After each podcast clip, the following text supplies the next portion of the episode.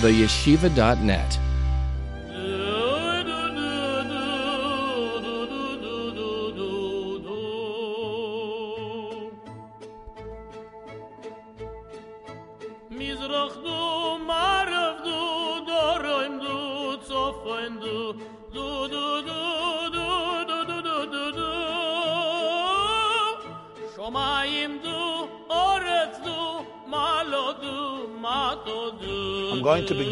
by reading two letters that I received from two people. Many, many letters concerning the same topic, but I just chose two which I think highlight the question and the dilemma that we want to address this evening, Bezer Hashem. Question number, letter number one, dear Rabbi Jacobson. I feel extremely, extremely angry at God. I am furious. I am burning from ire and anger. And the questions after. And the more anger I feel, the more guilty I feel, which makes me even more angry that I feel so guilty about my anger. So I get more angry and then I get more guilty. I really don't know how to deal with it. I had a very painful life. I had very many painful experiences in my life. I am a sensitive person.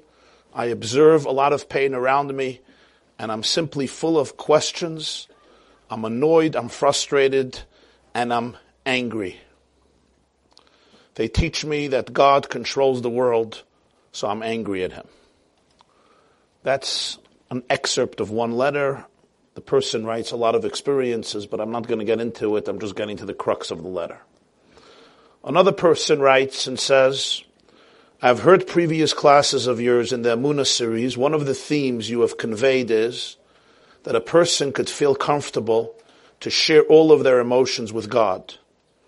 In my opinion, from what I understand, this is a chutzpahdik approach. I don't think it's rooted in Judaism. I'm wondering if you really have sources to what you're saying, or it's just pop psychology that you call Judaism. The Judaism that I was educated with was taught you don't share negative emotions. Who are you even to share negative emotions? You don't ask any questions. You accept things with perfect faith. That is Yiddishkeit.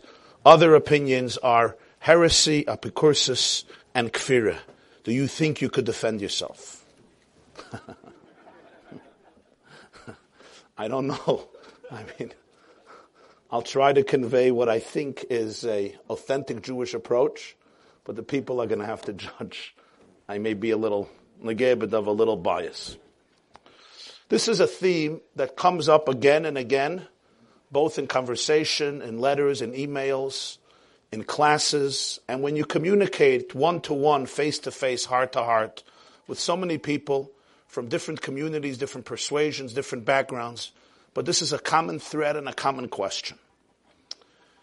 Now, apparently, the writer of the second letter seems to be 100% correct. Why? As he did actually in his communication. He quoted a Gemara, and the Gemara is not once, the Gemara is mentioned in three places in Tainis, Daf uh, Chavhei, Megillah, Daf Chav Beis, and Sukkah, Daf Nun Gimel. And it's a story about one of the great Talmudic sages, one of the Amoraim, whose name was Levi. And I'll share with you the story. I'm sure some are familiar, but I'll share it the way it's recorded in Maseches Tainis, Talmud Tractate Tainis, page 25a.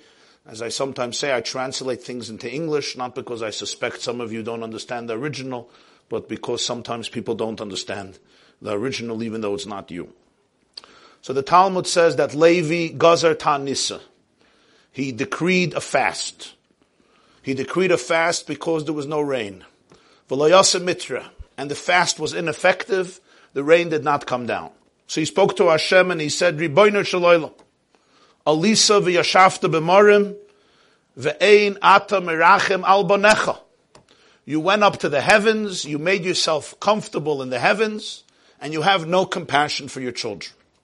Zog the Gemara, Asa Mitra, it started to rain. But Ve'itla, he also started to limp. Omer Rebbe Lazar, Rebbe Lazar said, La'olam al yatiach adam dvarim klapi maila. A person should not hurl, yatiach, Rashi says is from the expression, kimitachave keshes, in Parshas. kimitachave keshes. One should not cast, one should not hurl words, negative, harsh words, klapi maila against God. Shari adam gadol itiach dvarim klapi maila. A great man, not a small man, a great man. Umanu, Levi, none other than Levi himself hurled, he threw, he cast these audacious, aggressive, pompous, or very harsh complaints to God, V'itla, and he ended up living, limping. He became a chiger.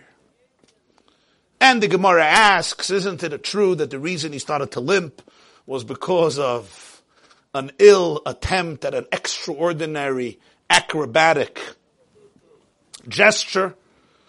And the Gemara says, kamei the way he prostrated himself, all the way he had his head touching the ground without the rest of the body, it was a truly flexible, powerful move, and it maimed him. So the Gemara hava hagramalei. Both elements ultimately caused it. And from here, from these three Gemaras, Tainus, Megillah, and Sukkah, the end of Sukkah and Gimel, comes this idea that a person, Rebbe Lazar says, a person should not be metiach dvarim Klapimail. One speaks to God with a sense of respect, an appreciation for the remoteness, for the distance, for the infinity. One doesn't just come and say, oh, you're in heaven, you couldn't care, you couldn't care less about us. Another famous source that most Jewish children grow up with is Moshe Rabbeinu at the end of Parsha Shmois screams out and says, Lama reyoisa lam hazeh v'hatzel lo hitzalta. Why have you afflicted this nation with so much evil? Since I came to Parai, the situation deteriorated. You didn't save the people. And Hashem responds in the next week, Va'era, Parshas Va'era, and says, I appeared to the others. I made them a promise and now I'm going to fulfill the promise. And Rashi explains from the Medrash that Hashem basically told him, Chaval al diabdin v'lo mishtachin. Woe unto those who are gone and I can't find them anymore because the Avos, Avram, Yitzchak, and Yaakov had plenty of problems and challenges, but they never questioned me. And you, when I send you on this mission and it's not working out, you're questioning me. They did not question my emotions. There's a pasuk in Koheles, in Ecclesiastes, Perik Hey, chapter 5 of Koheles, Shloima Melech says, Al tevahel al picha. Don't be so impulsive with your mouth. It's a good suggestion for anybody. V'libcha al yemayir al tevayel al picha v'libcha al yemayir lo hoitzi dover lifnei alehim Ki yalehim bashamayim va'ata ala oretz al ken yiyu dvarecha ma'atim. Nothing like a pasuk in Tanakh. And don't allow your heart to impetuously speak words in front of God because Hashem is in heaven and you're on earth. Let your words be few. Now he doesn't ask, he doesn't tell us what, what shouldn't you talk about? What shouldn't you rush to express in front of God? I mean, should you, davening seems pretty long. So there's different interpretations. Rashi's interpretation is when you're speaking harshly, when you're speaking negatively, when you're speaking angrily, when you have all these questions and things you feel you don't agree with, he says, be careful with your words. He is above and you are below. So I just quoted you sources. I could quote more sources to support my dear friend who wrote me this email, not anonymously. And there's more sources I can quote, but I think this suffices. It gives a fair display of a genuine Jewish approach, a Torah approach, a Pasuk, a Gemara, a Rashi, a Medrash, la'olam al adam dvarim, klape maila, how you express emotions, how you talk to God. But let's come and see that as in all of these issues, we're dealing with extremely sensitive and profound dimensions of Judaism. And whenever you're dealing with these aspects of life that touch on the rawest parts of human experience, pain, grief, hurt, loss, tragedy, etc., the conversation always has to be more nuanced, more detailed. And you don't have to look far. Often when we learn things, we don't focus on who said it, but it's important. When you learn a Medrash, you learn a Gemara, whatever you learn, to see who said it. Because when you develop a more of a bird's eye view on Judaism, you suddenly start comparing statements said by one person. The same Rebbe Lazar, who in Sukkah, Tainis, Megillah, learns from Levi how not to speak to God, the same man, same Rebbe Lazar, comes to Brachas, Lamed Aleph, Masechta Brachas, page 31 and 32. Amar Rebbe Lazar, Rebbe Lazar said, Chana hiticha dvarim klapi maila. Chana, the mother of Shmuel Hanavi, who was equivalent to Moshe and Aaron, spoke very harshly to Hashem. Shenemar vatispalel al Hashem. She didn't daven to God. She davened on top of God. What does that mean? Vatispalel al Hashem. Meaning, she spoke very, very intensely. She hurled powerful words to Hashem. Gemara goes through a whole list of things she did. One of the things, for example, she told him is everything you created in a person's body has a purpose.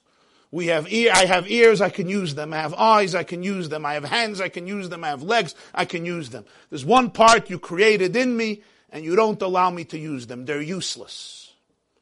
The breast, the dadim, because I don't have a baby. And other things she said. V'omer Rebbe Lazar, Rebbe Lazar said, Eliyahu Eliyahu Anavi, Elijah the prophet, spoke harshly to heaven. Shenemar, in Malachim Aleph Perik Ches, Kings 118, he tells Hashem, Va'ata haseiboises liba machiranis. You're the one who turned the heart of the Jewish people backward. You're the one who did it. Amar Reb Shmuel, Reb Shmuel said, Minayin shechazer HaKadosh Baruch Hu v'hoida lo Eliyahu. Hashem admitted, he acquiesced, he consented to Eliyahu because he says to a later prophet, Micha, Ani avasher hare oisi. I'm guilty. I'm the one who put the bad into them. He agreed with Eliyahu Anavi. V'amer Rebbe Lazar, Moshe itiach dvarim klapi maila. Moshe spoke harshly. Shenemar vayispalo Moshe el Hashem al tikre el Hashem ela al Hashem. The aleph and the ayin become exchanged. He also spoke pretty intensely. Amr Reb Shmuel Bar Nachmeni, here too, Hashem was moide, he acquiesced to his words, Shenemar, in Hosea v'kesef here basi lahem v'zav asulabal. I gave them a lot of silver and gold, and they used it for the idol. It was as a result of what I have given them. Sometimes you give something to a person, and basically he almost has no choice, or it's at least extremely, extremely, excruciatingly difficult to resist the temptation. Same Rebbe Lazar. Is Rebbe Lazar criticizing Chana and Eliyahu and Moshe, but he says God agreed with them? And he's the same person. Isn't it fascinating? Certainly Rebbe Lazar spent time dealing with this. How do we, how do we appreciate an authentic Jewish perspective? Now this is a big sugya. And it's very hard to, exhaust, it's impossible to exhaust it and cover it in one class, which is relatively short. But at least we can begin the journey and explore at least one dimension. It's not the only dimension, there's more layers and more aspects and more perspectives, but at least we can explore one dimension of this discussion. And whenever you want to understand what does Yiddishkeit really have to say about this, there's a Sefer of Tanakh, one of the 24 books of the Tanakh, or what's called in English the Hebrew Bible, is a Sefer that is dedicated to the question of theodicy. Theodicy is the fancy word that professors like using so people should think it sounds sophisticated. But really what it means is why do bad things happen to good people? Theodicy. And there's a whole sefer dedicated for this, what is it, 42 chapters, I think, around 42 chapters, the book of Eov, the book of Job. Now, I suspect that many people sitting here never read through Sefer Eov. Jews don't read Tanakh. It's one of the travesties of our generation. I speak lahavdil to Christians, and they know the Bible backwards and forwards. When I spoke to the Pentagon, for the Pentagon, for the chief of chaplains of the U.S., thousands of chaplains, there were maybe eight Jews in the audience, and thousands of Catholics, Baptists, Protestants, Mormons, etc. I started a pasuk, and they finished it. Genesis 40. And I'm like, yeah, Rabbi, hallelujah. Right? Micah 2. And they're, yeah, they're, they're already smiling before I started the pasuk. If I do it here, it's like, what? Micah? Micha who? Okay, so that's an issue that Jews somehow, I don't know why we, we, we neglected the Tanakh. But there's a whole sefer called Iyov. It's an extraordinary, not that a Tanakh Sefer needs my haskama, but it's an extraordinary work on any level. First of all, the language, the prose, the story, the depth, the drama, the beginning, the middle, the end. It's an extraordinary, an extraordinary saga, and it captures the depth of human suffering throughout history. Just its opening words of the Sefer Avi of the book of Job is Ish Hoya Be'eretz Utz Iyov Shmai. There's a man in the land of Utz, and his name is Iyov Ahoya Ha'ishahu Tam V'Yosher V'Yirei Lekim V'Sur Meira. The Tanakh testifies the man was innocent, upright, God-fearing, and stayed away from all evil and negativity. He has ten children, seven sons, three daughters, 7,000 sheep, 3,000 camels, 500 pairs of oxen, 500 donkeys. He is extremely successful, wealthy, prosperous, and happy.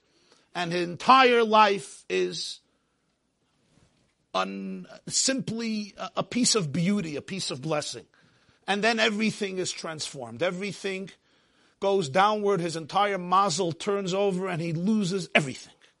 He is left without anything. He and his wife, each one of his ten children, dies. And what's his response? Arum yatsasi mi beten imi arum ashuv shama. I came out of the womb of my mother naked, without anything, and that's how I returned there. There's nothing left. I go back to the grave the way I came into the world, without anybody, without anything. Hashem nasan, v'Hashem lokach, yihi shem Hashem. God gave, God took. He's the one who gave it, He took it back. Let His name be blessed. And you know, the expression Yehi Shem Hashem Avorach, Yehi Shem Hashem Avorach, is not a common expression in Tanakh. Where else is it found? Anybody remembers? Ah? In Hallel. In Hallel. It's not a, people think it's a Yehi Shem Hashem, it's in Hallel, and Eov says it right here.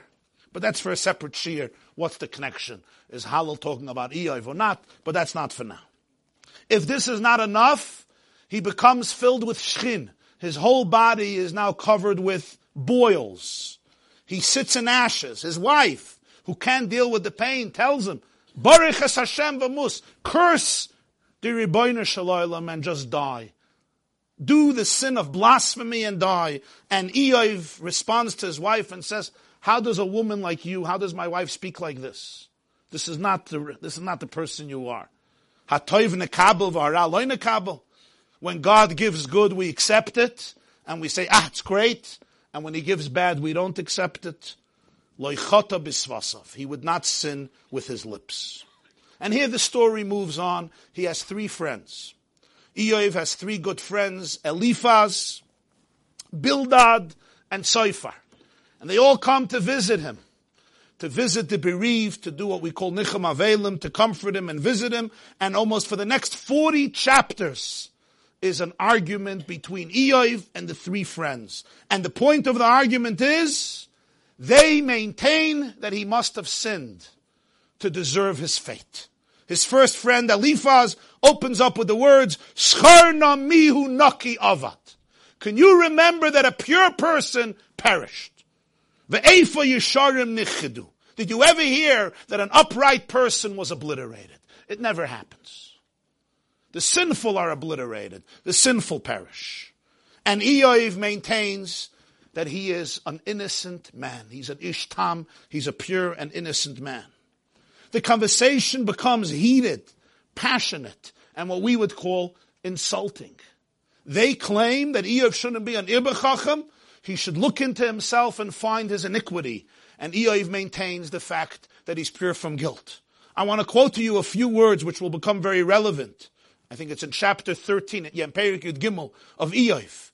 Eoiv responds to his friend and he says, I have already seen everything. I have what we would call a lot of life experience. I've seen everything, I heard everything.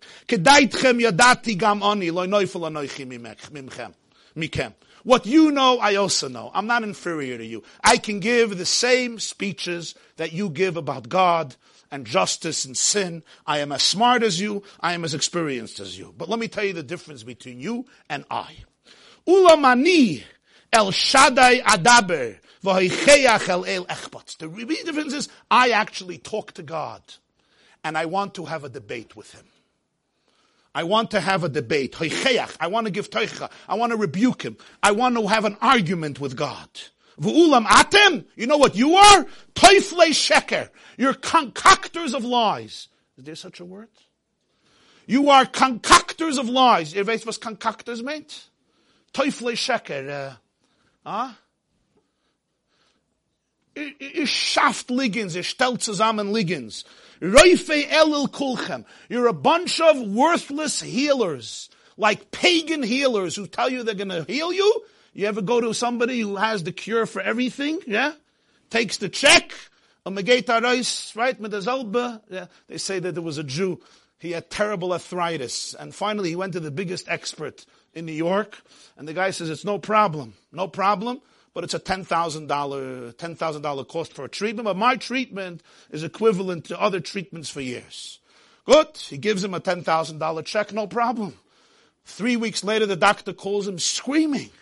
You're a ganav, you're a liar, you're a thief. The check came back. He says, good, so did the arthritis. So he says, elil kulchem. You're a bunch of worthless healers. And then priceless words that some of us want to repeat. If only you would be silent, you can appear as wise people. If you would at least be silent, we would mistake you as having some chachma. Listen to what I have to say. Hala'el tedabru avla, veloy tedabru remiyah. Do you think you could talk to God lies?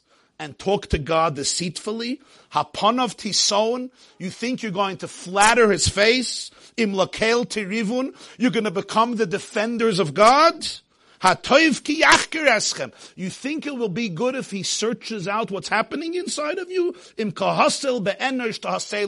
You mock God. You make jokes of him like people make jokes of people. That's how you make jokes of him. Concoctors of falsehood worthless healers. If you would be silent, wisdom would be added to the world. It's interesting. He's blaming God. They're defending God. He calls them a bunch of liars and flatterers. This is the Sefer of Eiv. And basically they go on, they go on, they don't stop. This is chapter 13. This goes on till almost, till chapter, uh, till chapter 38. Till Lamed Ches. They're telling him, Eoiv, you're a smart guy, you're a cute guy, but the righteous one in the world is God. Don't tell us that he did something unjust. And if he could speak to you, he would explain to you why he is right. At one point, Eoiv tells them these words, V'imachem tomus chachma. When I watch you, I see the death of wisdom. The Ralbag says, Because you deny reality. And basically he's telling them what we would say today, atem mevalbelim et. Idreit a cup. How do you say that in English? Are there drei cups in English? Could be it's just a Yiddish reality. I don't know if there's drei cups in English. You're draining a cup, and if this is wisdom, if this is just, wisdom is dead. At some point, Eov says, I'm a good speaker just as you, and if I would be in your place, I can give the same speeches. And so this goes on and on for dozens of chapters in Eov in the most eloquent language, of course, in the rich Lashon Kodesh of Sefer Eov between Eov and his three friends, Eliphaz, Bildad, and Sefer. Then comes a fourth friend, Eliu, who's younger, and he actually shows empathy to Eov. He tells Eov, God is just, but only after showing him tremendous empathy. And then, after all this, we want to know what's the end of the story. Chapter 38, I think it's Lamed Ches. God speaks up. We waited 37 chapters to hear people killing each other with their words. And finally, Hashem speaks up in Pedek Lamed Ches, and he speaks to Eiv from the storm. And he starts addressing Eiv. But he doesn't answer his question.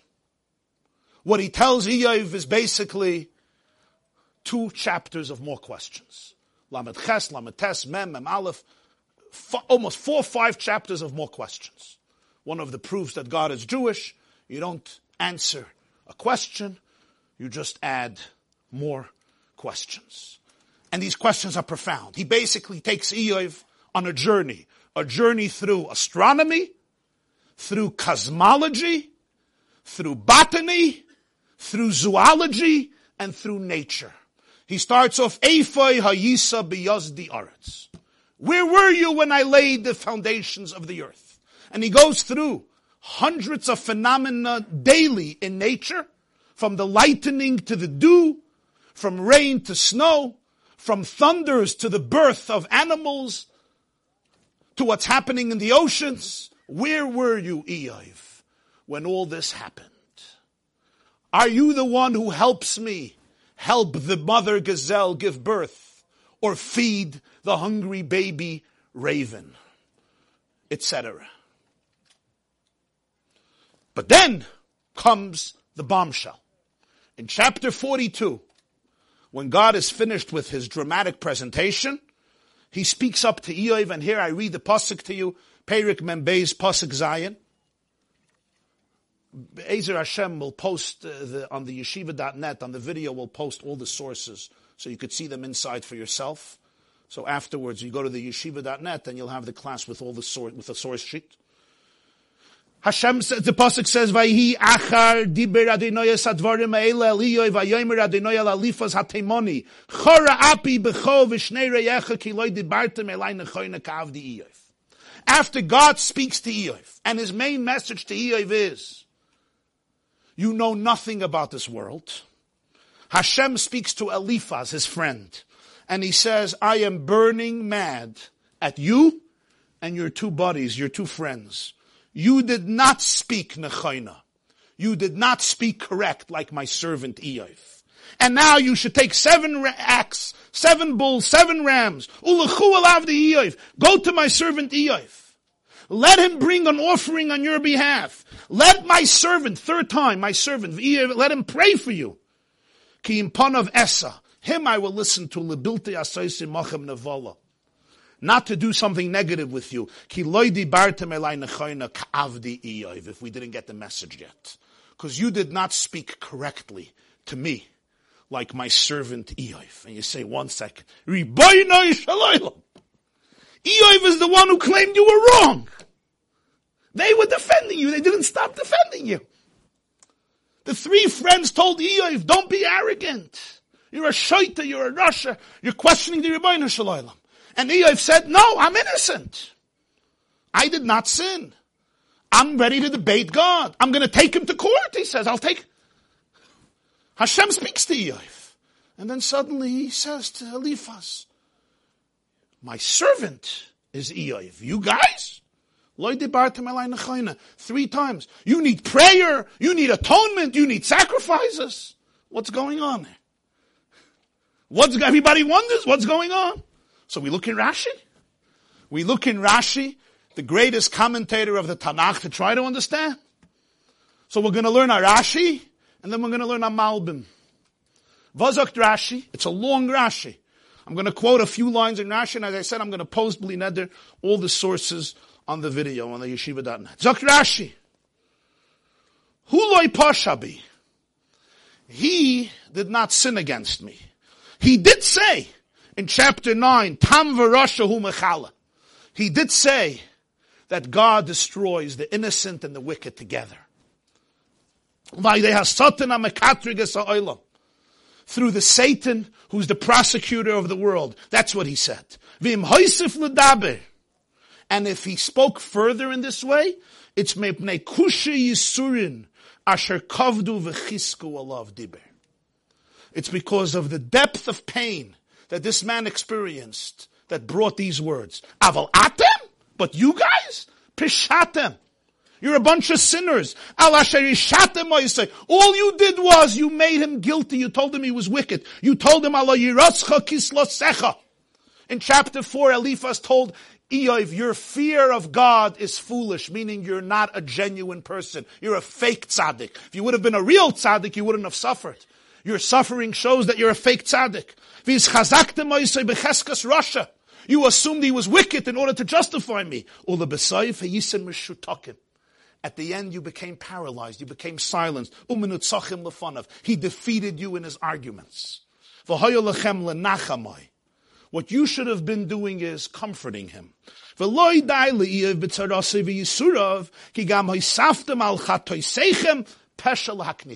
It's not enough how much Eov suffered. Now he had to suffer from you guys too. You come to visit him and what do you do? You bother him more. You cause him more to suffer. That's your great sin. All you can do is call him wicked when it's not true. He defeated you and you didn't, weren't even there to comfort him. Rashi is usually not so long. Rashi gives us more than a line, it's already unique. Rashi here gives a long interpretation.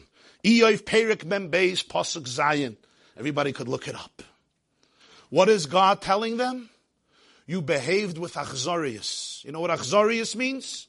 Cruelty. But it comes from two words. Achzorius is achzor. You're only a stranger. You come as a stranger no empathy, no closeness, no sensitivity. So God says, you did not speak as correctly like Eov. But we're bothered by something. Fine, they did the wrong thing. It's not their business to call them a rasha. They were wrong. They could say we don't understand. But where does Eov become Avdi? Where is Eov my servant? So now I quote the Malbim. And the Malbim here, listen to his words, the Malbim's words. Again, it's a long Malbim. I'm quoting part of it. We'll, we'll, we'll post the whole thing, Bli Neder, in the source sheets. Eoiv diber divrei chet befiv. Eoiv spoke some negative things with his mouth. He said God doesn't discriminate, he destroys the innocent. In his heart, he spoke correctly. His heart was really wholesome with God. He was in pain. His friends were exact opposite. In their mouth, they were fighting for God. They were saying he's right. But they didn't believe what they said. Their hearts didn't agree with their mouths. As Eoiv told them in chapter 13, you're a bunch of flatterers. You lie to God. You make jokes with Him like you make jokes with people. You jest with God.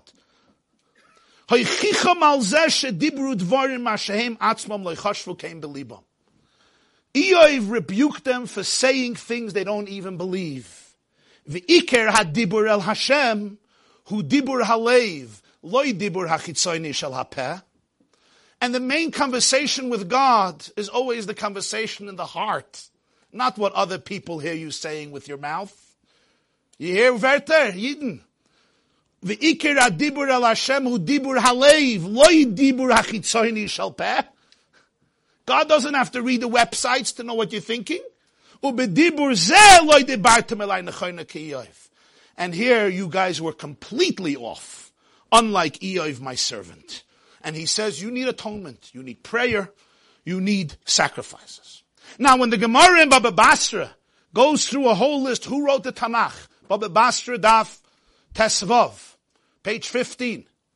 Tesvav Amar Who wrote this book? It goes through the whole Tanakh. Who wrote each Sefer? Comes to Eoif. And the question is, who wrote Eoif and who was Eoif? When did he live? Ish Hoya. There was a man, Be'eretz Utz. Where's Utz? Where's Utz? How do you get to Utz? Do you take the 17? Do you take the 202? Do you take the 59? How do you get to Utz? Where's Utz? So the Gemara goes through a bunch of opinions. One, he was in the early times of history, all the way to Achashverosh. We have Eiv in the times of Moshe in Egypt.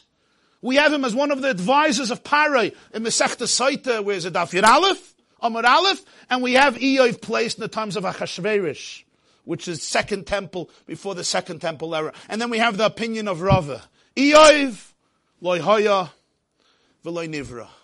Eiv never happened. Ela moshel hoya. Eiv is a parable. It's a metaphor. Asks Rashi, what is it a metaphor for? So Rashi says in Baba Basra Tesvav, moshel hoya. Lil moid mi menu tshuvois le mekatrigim al midas hadin. Eiv is a lesson to people who attack the attribute of judgment, who lose faith because of suffering, and Eiv teaches one more lesson. V'she'ein adam nitfas al. Don't grab a person because of their pain. Don't, a person should not be trapped because of pain. Ein adam, the whole Eiv was written, according to Rashi, according to this view, not because it happened, to teach people a principle which the Gemara says about Basra Daf Tazayin about how pain works. First of all, to understand the philosophy, but also to understand the psychology. First explanation is philosophy, theodicy, and then is psychology. Ein Adam nitfas b'shas tsarai. As Rabbi Gershom says, Ein daitoy miyusheves alav machmas tsar. Now, I want to explain delve into this for a few moments.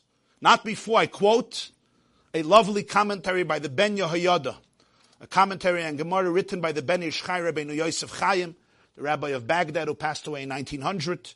Soita daf mem ches amid beis, the end of Soita. The Gemara says, Kol mi sheyesh le pas besaloi. If somebody has bread in his basket, and all he says is, what am I going to eat tomorrow? He has little faith. Ask the Ben Yehoyada, why if he has bread in his basket, even if he doesn't have bread in his basket, he should have trust in God. And he shouldn't worry, what am I going to eat tomorrow? The Ben Yehoyada says, Imein pas He doesn't have bread in his basket, nimtzahu rav. He's a hungry man. And if he says, what am I going to eat tomorrow? Ein lahashimoy. Don't hold him guilty. Them nitfas altzara. He's in pain. He's starving. Achim yeshle pas besala. If he has bread in his basket, he's not a hungry man. yesham im Here, it's not right for him to say what I'm going to eat tomorrow. What are we learning from this? What do we see from here? What is Rashi conveying? What is the Malbim conveying? What is the Gemara and Baba Basra and the Mefarshim there conveying. God wants people's truth. The friends of Eiv were very, very religious, but they were lying. If you are experiencing something inside, not on your lips, he knows. If you say it's not part of your experience, the person, you or I, whoever this person is, is being dishonest. So let's say, let's say, somebody is feeling, I'm going to get very practical and very blunt. A person, for whatever reason, is experiencing anger, is experiencing terrible disappointment, a crisis of, of faith, questions, tremendous doubt, a lack of trust, a feeling that I was betrayed. Anybody can relate to any of this? Nobody. Where's Eliphaz? Eliphaz, you want to raise your hand? Seifar, Bildad, anybody? ah, listening to Eiv. yeah. Somebody is feeling this.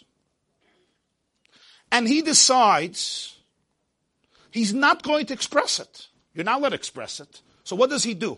What does she do? We're quiet. Or, with our mouth, we say the exact opposite of what we're feeling. Like, it's good. I love you. I love you.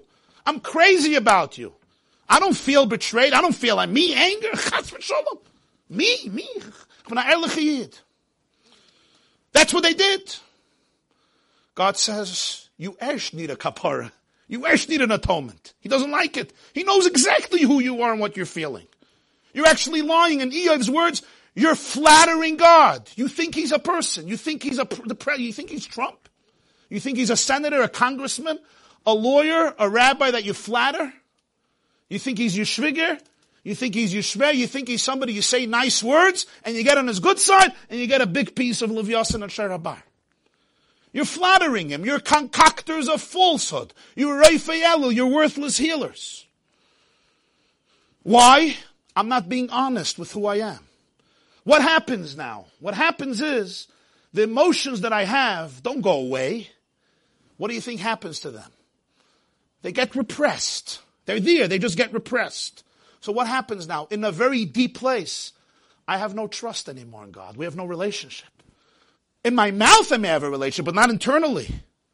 And then what happens is, a lot of things I can't even control myself. The person suddenly realizes they become addicted to this, addicted to that. They can't be in control of this. They don't have a spiritual relationship.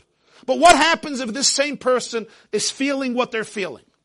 And instead of destroying it, and instead of crushing it, and instead of denying it, and instead of making believe it doesn't exist, this person could get up to the Shel Olam and tell him exactly what he or she is feeling, whether in a conversation, whether in the middle of davening, whether with a real friend, a good friend, or a mentor, sharing somebody who's not going to judge you and scream at you. He knows what you're feeling. So what happens now? The relationship actually becomes deeper or stronger because this itself you're shearing. And then what happens is slowly you, all of your parts, all parts of your personality become part of your relationship. You don't have to mutilate yourself. You don't have to cut off any part of you. And then the relationship is alive. It's dynamic. It breathes. It's authentic. It's not fake. It's not superficial. Real relationships have ups and downs, but the most important thing is it's real. It's an emotional connection. It's the heart that God wants. Since some of you still don't agree with me, let me quote to you a Gemara in Yerushalmi. Masechta Brachas, Perik Zayin Halacha Gimel. Again, I'm going to post this, but I'm just going to say here the point and I want you to hear the words. Rapincha said, Moshe instituted the opening of davening, the title. Hakel Hagodol Hagibor V'Hanoira. God is great, mighty, and awesome. Yirmiyah, Jeremiah, took out the word Hanoira. Hakel Hagodol Hagibor. Daniel took out the word Hagibor. He did Hakel Hagadol V'Hanoira. Why? Yirmiyah saw the destruction of the Beis Hamikdash, and he said, I can't call God a Gibor. He sees the destruction of his house and he's silent. I can't call him mighty. Daniel said, I can't call him Noira. His children are in chains. He's not Noira. Asks the Gemara, Basav Adam, Yeshloi Koyach Litin Kitzvul Dvarim Halalu? Powerful question. A man of flesh and blood has the power to measure these things? If God is a gibor or not a gibor, if he's strong or not, if he's awesome or not, because according to your mind, it doesn't look that way. Omar Rabbi Yitzchak ben Elazar. Yoidin hein hanevim sheloikan amiti ve'enon machanifin loy. The prophets know that their God is true and they will not do chanifa to him. They will not flatter him with nice verbiage. They know that their God is true. What is the Gemara saying? They couldn't figure out that they don't understand? They couldn't figure out that they don't understand. But they were speaking their truth. The same Gemara is in Bavli Masechta Yuma Daf Samach Beis, But the punchline there is said a little differently. Mitoich sheyoidin b'hakadosh baruch hu shamitiyu. Because they know that God is true, they will not lie. So Rashi says, what does it mean he's true? He likes truth and he hates lies. If they would say Hagibar v'hanoira, for them it's a lie. It's chanifa. It's flattering. I'm saying the right thing because it has to look good. And for them, the most important thing in their relationship with God, who is the definition of truth, is truth. What is the Chazal telling us? Some people think that Judaism primarily is about externalities, lip service. Say the right thing, look the right way, everybody should see, you fit in well. It's lip service. And these were Eov's friends. Eliphaz. And here I'm going to give you my own Torah. Who was Eliphaz? Who was Eliphaz? What does Rashi say? Esav's son. Esav's son. What did he learn from his father? His father came to Yitzchak, Yitzayid befiv. How do you give tithe from salt and straw? He trapped him with his mouth. Now Eliphaz one day had the Shechina dwell on him, but he still had the same shtick. He was busy with lip service. If you're bad, God is great. That's not Yiddishkeit. What the Malbim, what Eiv is telling us here is, Yiddishkeit is about pnimiyus shebepnimiyus. It's about your ultimate truth, your deepest core, rawness, nakedness, authenticity, absolute vulnerability. Eoy was the man of emes, the man of truth. And God appreciated that. It wasn't a half-baked relationship, a fake relationship, a camouflage relationship, an inauthentic relationship, repeating like a parrot what other people say. He was fully, fully present and therefore he had to share what he was feeling and he was experiencing. And then when God reveals himself to Eoy, and tells him the deeper story. And the deeper story is not a story that explains pain, but it's a story that explains to the human being that he or she is deeply ignorant about the processes of existence, about the inner workings of what's happening in the world. Eof concludes and he turns to Hashem in chapter 42 and he says, Higadati v'loy oven. Niflois mimeni v'loy eda. I realize today there are things that are wondrous for me, and I don't know them. L'shema oizen shmaticha va'ata eini ra'oscha. Al kein emas v'nichamti al ofa. Till now I heard about you as hearsay. For the first time I actually experienced you. And I rewrite, I rechannel everything. Everything that I experienced. Now, to illustrate this a little bit, allow me, employing the idea that the Rambam writes in Hilchas Tshuva Perik Yud in the Laws of Repentance, chapter 10. It's the basis of the entire book of Shir Hashirim, the Song of Songs, and hundreds of places in Medrash and Gemara that compare, and of course Kabbalah Chassidus and Musar, that compare the relationship between the human being and God to the relationship between a wife and a husband. Let me try to illustrate this in a way that I think can teach us both about Judaism and about relationships.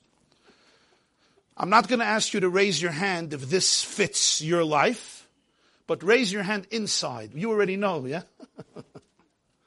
there are couples that when you see them, alt cooked is good.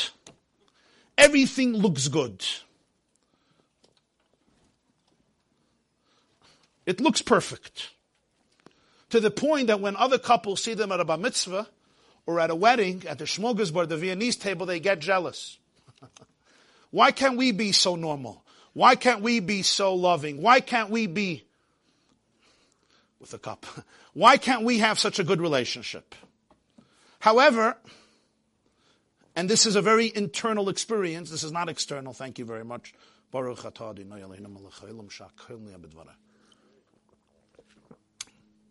Internally, they don't have deep feelings towards each other. The relationship is not alive. It's not vibrant. One of the reasons, not the only, but one of the reasons is because what's missing in this relationship is what you would call in Hebrew kenut. Kenut? Kenut. Okay. Truthfulness, authenticity. Why is there no authenticity? They gave up on truthfulness in this relationship maybe years ago, maybe a year after their wedding, five years after their wedding. She feels he completely doesn't understand her. He misinterprets everything she says. He gets frustrated on things that he completely misconstrues. He, of course, feels that she understands nothing about him, accuses him of being X, Y, and Z, like many women accuse their men of being this and being that. She completely doesn't understand him, his passions, his dreams, his souls. And therefore, they do everything right. They're good people.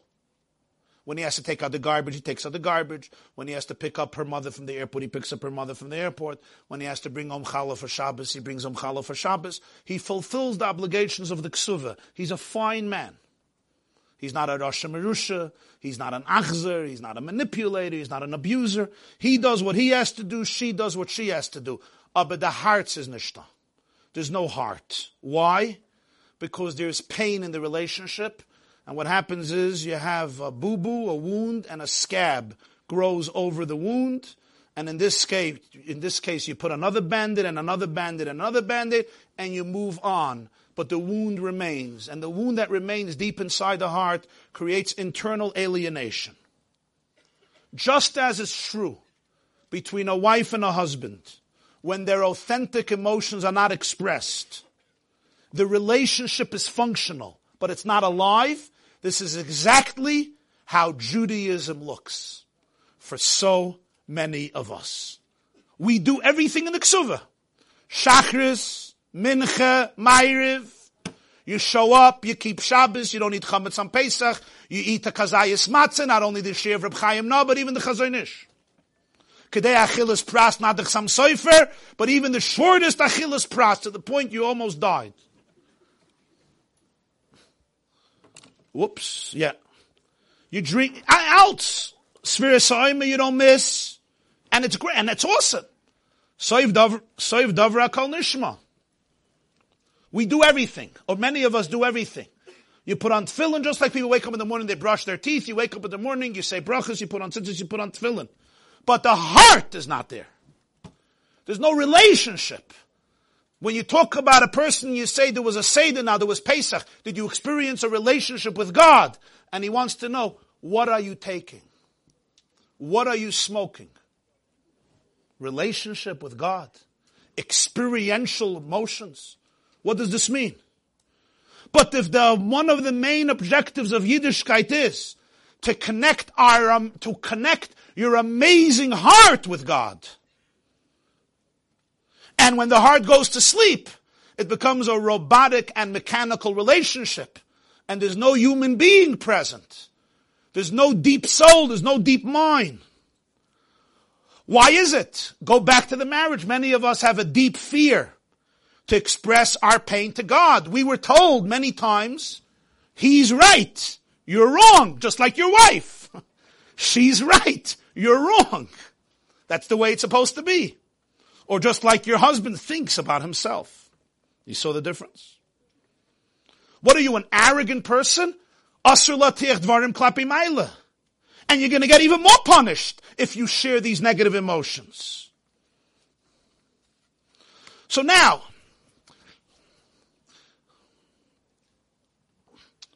if somebody says, I cannot tell my wife how I'm really feeling.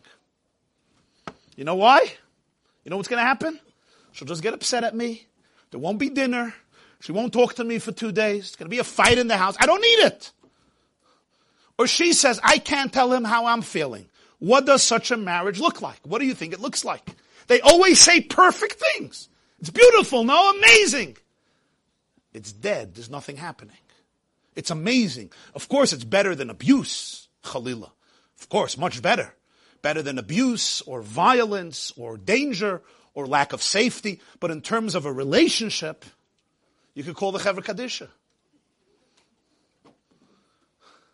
They once asked a woman, how is your marriage? She said, before I was married, I was incomplete. Now I'm married and I'm finished. It's finished. You could call them misaskin. Yizgadal v'yizkadash. What do you mean it's beautiful? He says, I only say nice things to my wife. Really? And what if you have a horribly stressed day? I don't have stressed days. You know when your wife asks you, how was your day? You look stressed. Me? Never. And then he blows up on his kids. If you're a saint who never has negative emotions, awesome, but you're not. You're lying. You're lying to yourself. A major part of you is not in this relationship. It can't be. It had to be buried. You relate to your spouse only in your most external level. That's exactly what happens to God.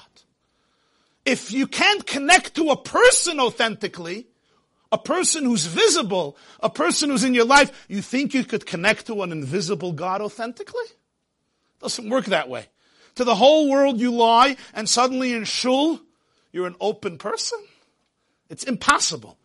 If you shut the faucet, if you shut the water in the boiler room, no water comes out. Not dirty water and not clean water. If you open the water, there'll be dirty water, but there'll also be clean water that comes out. What happens if a husband or a wife talks to the other person and says, this is what I'm feeling. I'm, I'm dealing with a lot of pain, a lot of stress, a lot of anger, a lot of frustration. You know, I'm really annoyed. And I have to be honest. When you say this and this, it triggers such profound negativity in me. What do you think happens to such a relationship? It flourishes. Why? He is fully alive. He's fully present. If my heart is not there 100%, it's there 50%, 20%, 8%, 1.5%, the connection is choked. Now, you have to know how to share emotions without hurting the other person.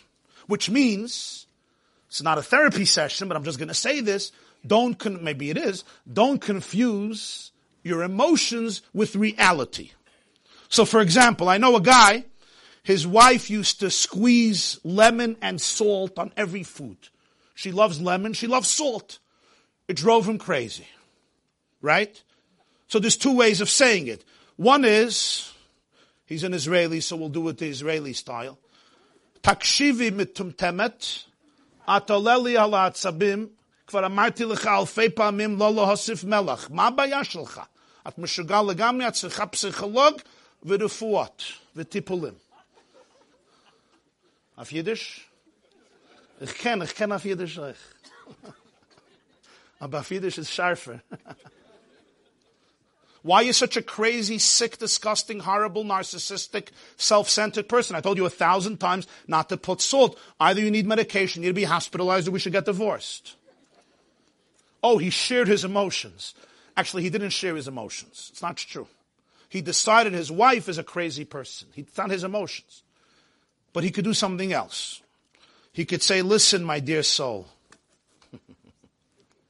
I want to share with you my feelings. I'm feeling, I am feeling an experience of anger. And I'll tell you my experience. Because I asked you many times not to add salt, when you do it, the way I interpret it is that you really don't care about me. And I feel humbled. And it almost brings me back to how I felt in first grade, second grade, third grade, fourth grade, fifth grade, when I got smacked up and when I asked a question, they told me it's for the Manishtana. And when they told me they're going to give me such a smack, I'll be able to do Kiddush Levana on the moon in the Chulkenen Zender Stern. And it really brings me back to that space. Nobody respects me. No one looks at me. Nobody cares about how I feel. And it's very, very hurtful. I don't know what's happening in reality. I don't know if you want to humble me and you, and you want to crush me and you don't care about me. I'm just telling you what I'm experiencing, what it does for me. I don't want to feel this way towards you. You're my wife. I want to feel happy. I want to feel wholesome. I want to feel trust. I want to feel loyalty. You see the difference? After the second conversation, this relationship is elevated to a completely different level. When you speak about your own emotions without judging the other person and telling them who they are and how sick they are and how horrible they are, you allow them to simply see it from your perspective. And they could reflect on it and they can react without being defensive, without being accused. You also show them that you give them trust. You give them the benefit of the doubt and they could describe to you what they're experiencing. Sometimes one such exchange can literally erase anger and mistrust of years. I'm going to tell you a little uh, story that somebody shared with me. It's uh, it's a small story, but it's so telling. Okay, this fellow told me he went to a wedding to, from Monsey. They went to Montreal for a wedding. It's a long drive, and he went with his wife to the wedding, and he was starving. They didn't eat anything on the way, and they come to the wedding. They're sitting at the wedding, and they serve the chicken. And when he sees the chicken, he's very excited because he's been starving all day, like some of you got very excited when you saw the chicken in the back of the room. But he was even more excited because you ate a few minutes ago and he did not. I don't mean you. I mean Adam, you know, the, the concept, yeah. As he sits down and he picks up his fork and knife, you know that feeling? And he's about to make a bracha and, as they say in America, dig in. His wife standing by the door goes like this. And it's one of those that you know, it's a matzav of Yehorig if al yaver. Meaning, you gotta come right now, it's urgent. So he gets up. What happened was, she found a shatchen. They were looking for a shidduch for a child for quite a while. And she thought this would be a very important conversation with the shatchen, with the matchmaker about their child. So they had a conversation with the shatchen for a half an hour. When he came back to his table, the chicken was gone. Chasal Siddur Pesach. Ein maftir nachra Pesach afikoyman. There was no chicken. He asked for the piece of chicken, but the caterer got upset, as is usually the case. Who do you think you are? And two minutes later, his wife says, we gotta go right now, because the babysitter is leaving six in the morning the house, and there's babies in the house, and we have to drive back all night, so we have to leave right now. They get into the car to drive back to Montreal. He is furious at his wife. But he's not ready to tell himself why he's furious. He, of course, in his mind, has every saintly reason why he's angry at his wife. His wife, of course, doesn't know why he's angry, so she's trying to make conversation. They have a long trip back. What do you do in the car? It's before my CDs were available which is not always for Shalom Bayis the best thing. You should be talking to her, not listening to me for five hours. So, she's making conversation and he's really, really abrupt and really, really angry. And finally, he starts talking to himself. He's a self-aware man with a, with a small ego. And he asks, why am I angry at my wife? What did she do? She didn't insult. She wasn't obnoxious. What did she do? She wanted a shidduch for our child. What did she do? Ah, the chicken. It's basically the chicken. And he admitted to himself that he's furious because he's also dying for a piece of chicken. And because of her, he lost a piece of chicken. And as a result of that, he's going home starving. So it's like Yom Kippur. Yom, day and night without eating. And his wife is the outlet because she ultimately caused it. And as he told me, the shidduch never even happened. So it was a wasted conversation, if anybody's interested. And, uh, and he was furious. And when he came to terms with it and he told his wife, I'm feeling a lot of anger towards you because of the chicken. There's a piece of chicken that I'm just, I'm still thinking about that chicken. And you caused me to lose that chicken. And that was my essence and my portal to life, to happiness, to fulfillment, to meaning, to God, to Mashiach, to Geula, to expansiveness, to depth, which is what a piece of chicken can be for a Jewish man after not eating a whole day, let's face it. And he could start laughing and she could start laughing.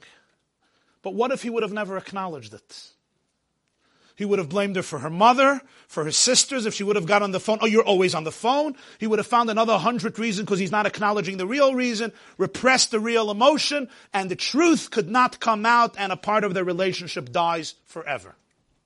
A part of the relationship dies forever. So now you're going to laugh and say, but it's so stupid. That's the point. We are so stupid. We are, stu- we're, we're not always brilliant, wise. We are sometimes very stupid. A piece of chicken can freak us out. Look how you feel, Mincha Yom Kippur.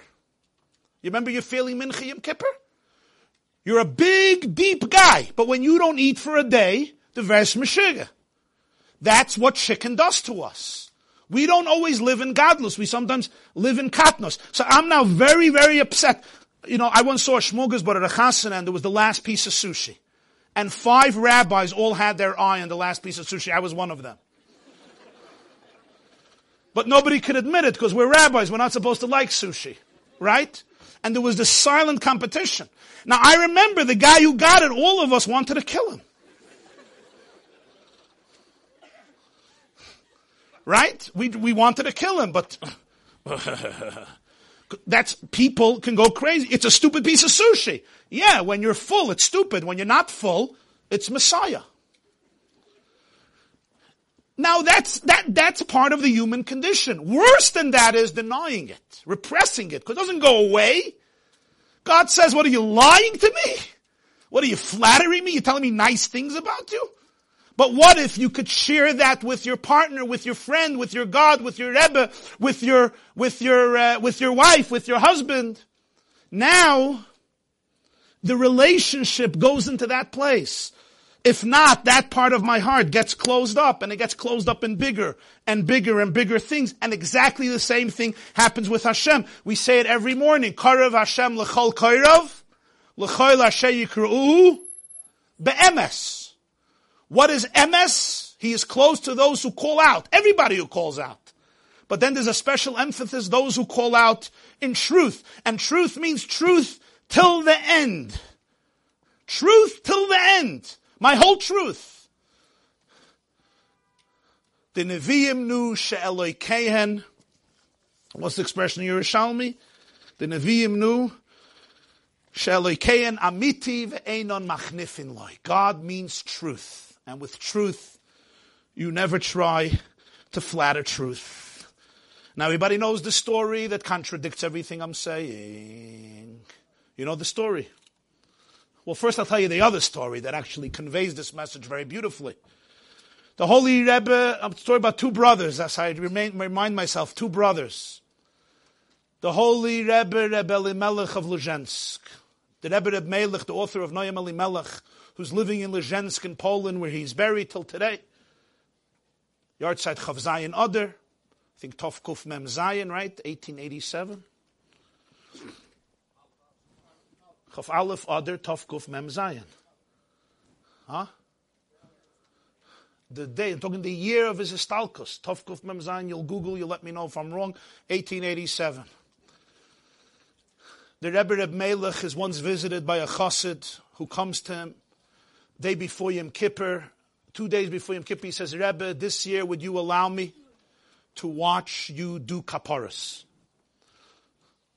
So the Rebbe says, how do you do kaparas? He says, I take the rooster, I hold it in one hand, I take the sid, I hold it in the other hand, and I say, Bnei Adam, I turn it three times around my head. The Rebbe Reb Melech says, I do exactly the same thing. There's really no difference between your kaparis and my kaparis. There's only one difference. You probably are very meticulous about having a white rooster. And I couldn't care less. If it's white, if it's brown, if it's black, that's the only difference between us. He says, Rabbi, I still want to see your kaparis. He says, my kaparis, you will see nothing. But if you want to see a kaparis, there's a Jew who owns a krechme, a tavern, an inn some distance out of Lezhensk, go visit him and watch his kaparas. So he comes to this Jew. It's the night of the eve of Erev Yom Kippur, and there's a bunch of Polish, Ukrainian, Russian peasants, Gentiles who are intoxicated, inebriated, smashed, and drunk. And the Jew is serving them. This is his parnasa. He has an inn, a tavern where they drink and they eat, and some of them sleep. It was known as a krechma, was a source of income for many East European Jews in those years. Finally, midnight comes, and the Jew chases them out, some of them nicely, some of them harshly.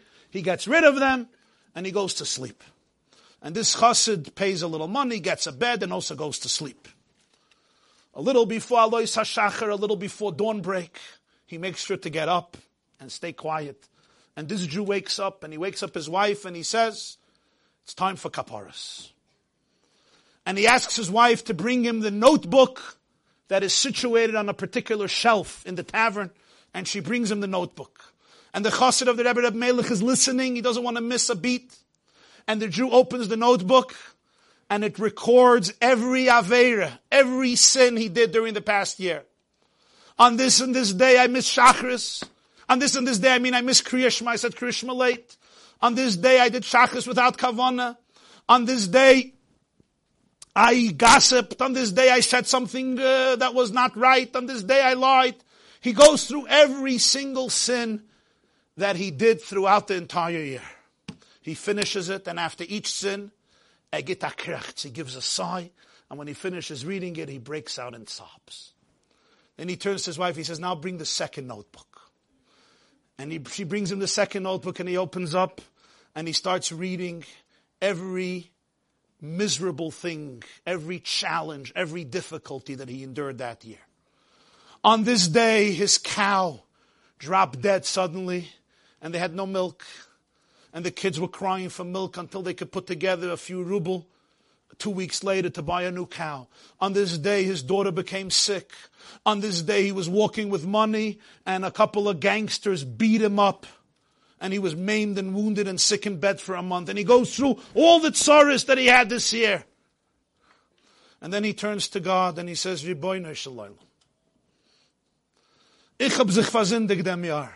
I did some sins this year aber du hast. You also behaved wrongly to me. Last year, I promised you that I'm not going to sin. And I violated my promise. But last year, I asked you to give me all the blessings, a good and healthy year, and you also didn't do it. And you know what? Let's be honest, God. You owe me more than I owe you. I'm looking at the books, and I see you did much worse than I did. But you know what? It's end of Yom Kippur. I'm not going to get fussy. I'm not going to get picky. I'm not going to get so nitty gritty. I'm not going to be a petty baby. It's a time for reconciliation. I don't want to go in with a fight. I don't want to go into Yom Kippur with a fight. Let's call it even, even though it's not true. You forgive me my debt, and I forgive you your debt.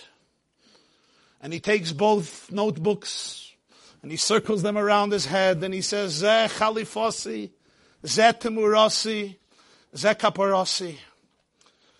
And he takes both books and he throws it into the fireplace. And as they're burning, he says, we're all good. We're at peace. Tells his wife, Yetz daf mezogen l'chayim. And he takes out a l'chayim and he makes a sudas mitzvah and he goes a tencel for the reconciliation he made with Yerboina Shalaylam at Yom Kippur. He comes back, the chassid comes back to the Rebbe Reb Melech, and he says, Zog mi was gezen. Tell me what you saw. And he shares the whole experience of Kaparas. And the Rebbe Reb Melech says, David HaMelech says this all in Tehillim. In Perik Lamed Ches in chapter 38, David HaMelech says in Tehillim, Avoy noisai avru roishi. My sins have passed over my head. Adonai negdecha kol ta'avosi v'gam anchosi mimcha loy nistera. God, before you stand all of my cravings, all of my addictions, all of my taivas. But v'gam anchosi, but my krechts, my sigh is also not concealed from you. My sigh versus my addictions my bad habits versus my size. Negdecha kol v'gam anchasi mimcha loy nistere. And the Rebbe Melech said, Rebbeinu Shalom God and the whole Pamalia Shalmaila, the whole heavenly entourage came to be present for this Jew's kaparas. This is a heart that is alive, a relationship that is authentic, that is real. But he had a brother, the Rebbe Reb Zusha, Reb Zusha of Anipoli, who was his brother. He lived in Anipoli in the Ukraine. That's where he's buried, near the Mezritcha Magid. Passed away Beis Shvat, Tovkov Samach. Yeah, the Mordechai. Tovkov Samach, I think, 1800. And somebody came to the holy Magid and said, Rebbe, how do you fulfill the commandment of the Mishnah? You have to thank Hashem for the bad, like you thank for the good. So he said, go visit my student Reb Zusha of Anipoli. And the man came to Reb Zusha and he was there for a few days. And he asked Reb Zusha, and Reb Zusha suffered terribly. First of all, he was a kaptzan. He was in dire poverty and he had a lot of challenges and problems. First thing, he could never feed his family, ever. And finally, Reb Zusha says, what brings you to my home? And he says, I asked your teacher, how do you thank Hashem for the negative like you thank for the positive? And the Bzusha said, why are you here? He said, he sent me to you. He said, you must have not heard what my teacher said. He could have not sent you to me. He says, why not? He says, ich, ich came on nicht gehad schlecht in mein Leben. I never had bad in my life. I never had a bad day. I never had any suffering or misery. They say that the old Belzerov, Reb Aaron Rokeach, Reb Aaron of Belz, who passed away in 1957, Chaf Aleph of Tovshin Yud Zayed. The old Belzerov lost his wife and five children in the Holocaust, and the entire family. He survived, his half brother survived, and his half brother had a son, and then the father died, who was the present Belzerov Shlita. And he suffered terribly, and they say somebody once came, I heard this from an old Belzer Chassidim, that somebody once came to him an old chassid and saw him at the end of the war, and he expressed mitleid, he expressed uh, sympathy for all the suffering, for all the evil that the Belzerov endured. And he said, Chas v'shulim. I never had a bad day in my life. So, so take this whole class and delete it. But that's exactly the point. That's exactly the point.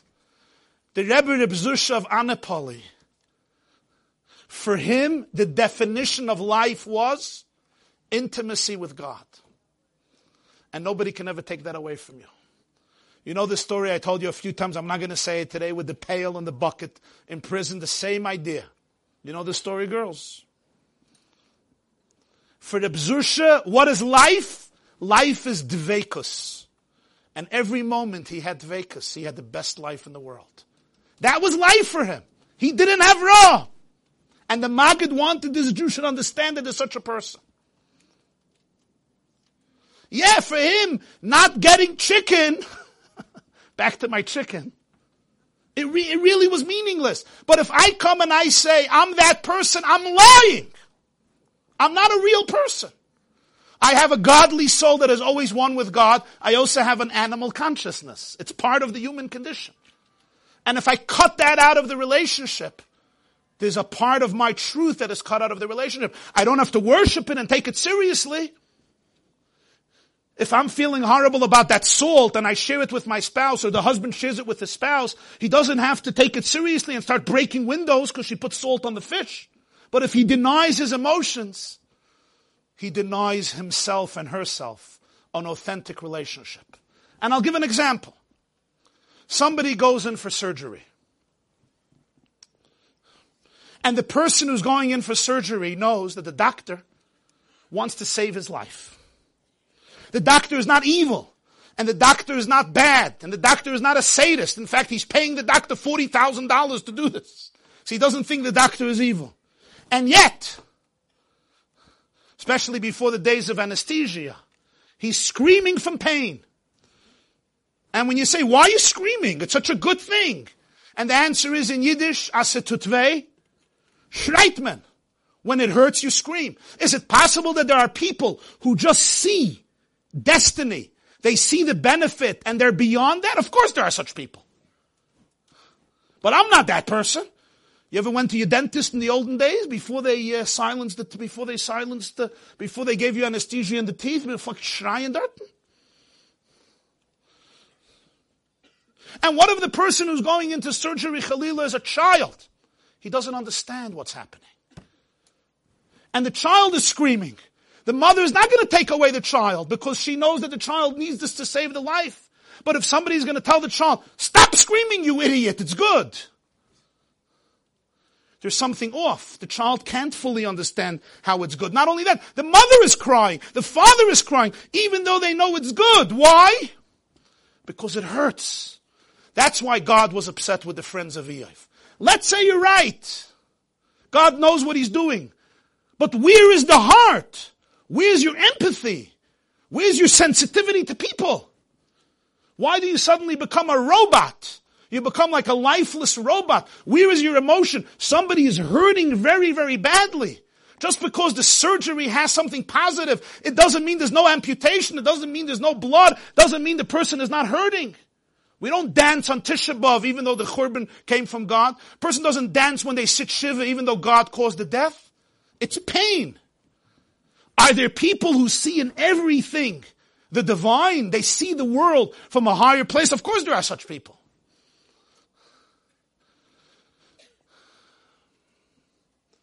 But not everybody. And you know what happens when a child cries? If your child starts crying in the house, what do you do? There's two ways. One is you start crying with him. Right? You start, and you know what happens? He starts laughing. the other way is you start laughing and he starts crying even more. They come to Eiv, they couldn't cry with him. All they were telling him was, how bad he is. There was no solace, there was no comfort, as Rashi puts it. There was achzorius, achzor, like a stranger. So how is it by us too? Somebody is suffering, and all people can sometimes do is tell them why it was good, why it had to happen. Whether you're right or wrong. Where's the closeness? Where's the empathy? Appreciate what the person is going through. Now comes the second point of the Malbim. You don't even believe it. You're lying. He is at least speaking his heart. He's giving his truth to God. He has to grow. Everybody has to grow. You're just doing lip service to flatter God because you think God doesn't care for truth. He cares what it looks like and you're going to say the right thing. So in Gan Eden, you're going to get not Gan Eden, you're going to get a picture of Gan Eden. Because a God of fakeness gives you fake things. You're going to get a picture of everything. Everything is going to be a picture.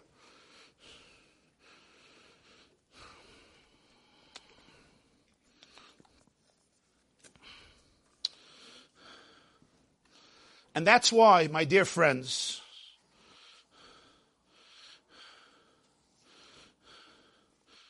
there is really no contradiction here. There's absolutely no contradiction.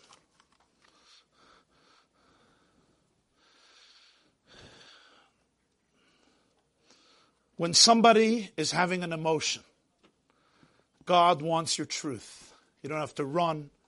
You don't have to deny. You don't have to repress. Share it. It's small, maybe. It's primitive, maybe, maybe not. It's coming from your perspective. Of course, it's coming from your perspective. Playing lip service, paying lip service, that's not the relationship. Authenticity is where it happens. And yes, together with that, one could know very well that there are reasons, there are purposes, there's destiny, there's a plan, there's a planner that's far beyond my imagination and far beyond my comprehension. Today was Holocaust uh, Memorial Day. So as I was reflecting on this class, I opened up in my files a letter that I once saw that was written by a Rebbe to a Holocaust survivor. Elie Wiesel lost much of his family in Auschwitz, Buchenwald, and he struggled a lot with Judaism after the liberation. He was a boy from Sighet, from a Vizhnitzer family, and he had a very elaborate and long correspondence with the Lubavitcher Rebbe. There's a 1965 letter after Pesach, Nissen, from the Lubavitcher Rebbe to Elie Wiesel, a long letter. It's, I think, a seven or eight page letter about the Holocaust, about Auschwitz. Extraordinary letter. But I want to read to you here two or three paragraphs. It's, it's, it's deep. You'll also see what a real Yiddish is like. Most people don't hear real Yiddish anymore. So that itself is an advantage. Seheren na echten Yiddish. Not a fake, concocted, false Yiddish. A real Yiddish. And it's part of a whole discussion, but I want to read two or three paragraphs and I'm going to translate. First, he discusses with Elie Wiesel that when people ask the question, why? It's coming by definition from emuna, from faith. Because if the world is a random place, there's no question why. The Nazis take over, Hitler gains power, and he does what he feels is the right thing to cleanse the world from the vermin and the bacteria of the Jewish people who he despised so deeply. The question that every person, atheist and agnostic and believer alike, deep down say, why? How can it happen? Is a question that's coming from the fact that deep down you feel that the world is supposed to be a just place. Why do you feel that way? It's a mistake. the whole world is a mistake. Because deep down, emuna is inherent in the person. That's one point he makes to Wiesel. But then he makes another point, and that is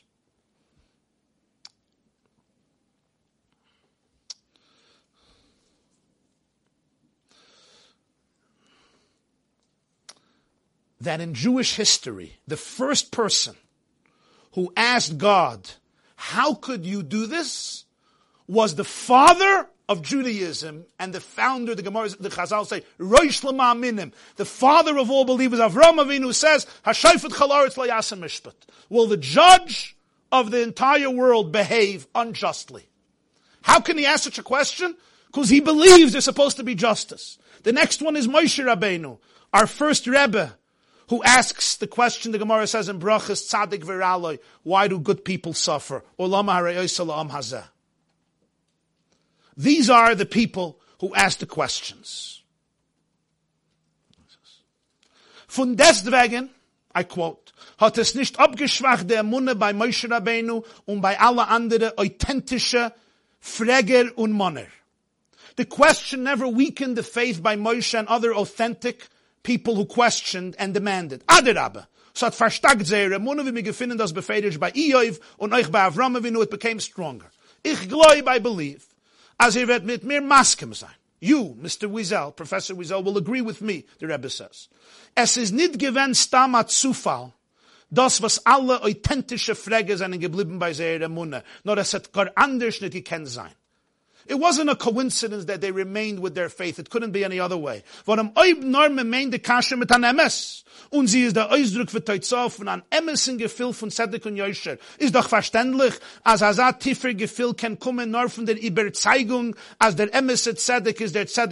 von an.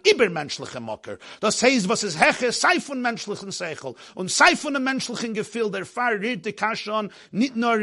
in Seichel, Etemetzies. If somebody really asks the question with truth, it's because they care so much about goodness and justice such a deep feeling for justice comes only from the conviction that real justice is rooted not only because I feel that way or I understand that way, but because it's the ultimate truth. It's rooted deeper than human logic and deeper than human emotion and therefore it affects you not only logically, but in the core of your reality. If this is the case, aber nach dem ersten stürmischen Araustritt muss er sich happen, als der ganze Zugang von stellende Kasche und von welchem verstehen mit dem Seichel das, was es Heche von Seichel, hat kein Ort nicht. Der Iber Muser, noch hat er schinteren, noch hat er schitterenden, amperen sich und durchweitigen, sof kol sof kommen zum Eis für im Kolzan im Amen, ader aber noch stärker. After the first outburst of emotion, how could the world be so cruel? The person then must discover that the entire approach of asking a question and trying to understand with your intellectual capacity that which transcends logic and intellect of the human capacity has no room. And therefore, after a very profound and revolutionary inner scrutiny and search and conflict, at the end, the person says, after everything, I believe, and even stronger, because he realizes it's completely, completely on a different plane. I once heard myself from Elie Wiesel, who was one of the very famous Holocaust survivors, and he said that the first time he went into the Lubavitcher Rebbe, this was in the early 60s or the late 50s, he didn't want to get married, he didn't want to have children, he didn't believe in creating a new Jewish family. And he said that the Rebbe read some of his works in French. And he turned to me and he said, Explain to me why you're so angry with God. So Elie Wiesel told the Rebbe, I'm angry with God because I loved him so much.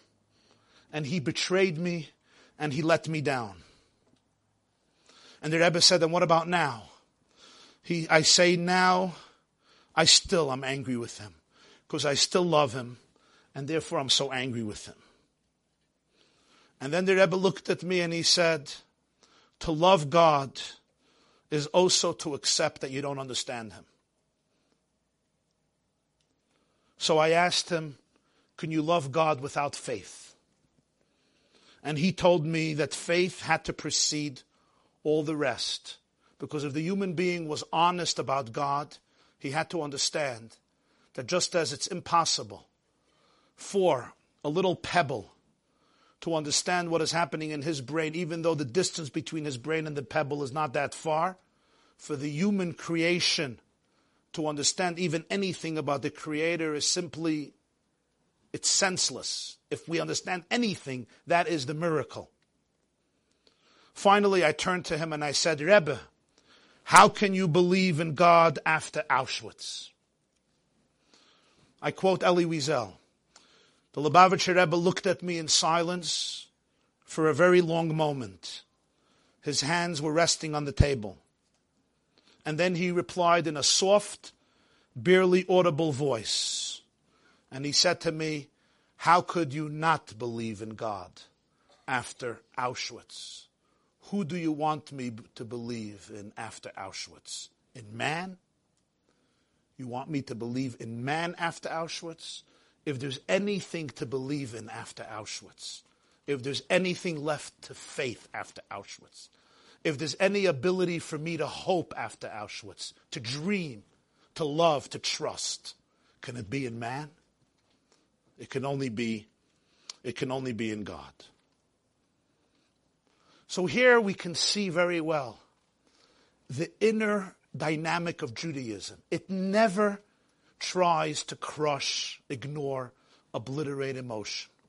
The greatest believers cried and screamed more than anybody else, including Moshe, Avraham, Shmuel, Eliyahu, Yirmiyah, Yeshaya, David HaMelech, non-stop. And yet the same Judaism explains to the person, this is part of human condition. It's an authentic part of the human condition, and God will never deny it. On the contrary, He will appreciate your truth and despise your lies. And yet, together with that, the person could say, Ani mamin, I don't understand. I don't know. I can't understand. And I could make peace with the understanding that I really, really don't understand. And there could be meaning, there can be purpose, God is present in the abyss of darkness, even when all my logic and my emotions cry out and say, Why? How can you do this to your people? How can you do this to innocent people? Iyov wasn't punished. His friends were. Exact the opposite of what we, we would think, because he was real. He was authentic. And Rashi tells us the whole Iyov was written for that reason. To teach you about human suffering, human pain. Ein adam Perhaps it was Levi who was coming from a place, a very different place, from a place of contemplation, of yishuv hadas, of calmness, and failed to appreciate a certain distance. I debated very heavily if I should share this story with you. But I decided to share it with you.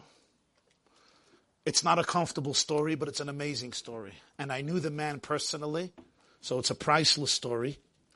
And it is what it is. There was a Jew, his name was Reb Reuven Dunin.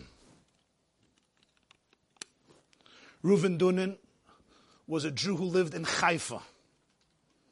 He was a Chabad Chassid, and with the instruction of the Lubavitcher Rebbe, he was a tractor driver. He was a farmer, and he drove a tractor for 50 years. Probably made dozens or hundreds of Bali Tshuva in the red left-wing city of Haifa as he was on the tractor with a big yarmulke, payas, and a beard. And he was a geschmackiyid, very, very sharp. He had a tongue that was rear, as you'll soon see. And this is a story for him. It's, it's, he said it, it happened with him, and I'm going to share it with you. He was sitting with a bunch of atheists in Haifa, and he was farbrenging with them, he was schmoozing with them. And they were telling him how stupid he is, how irrational he is, how immature he is for believing in God. That's what he told them.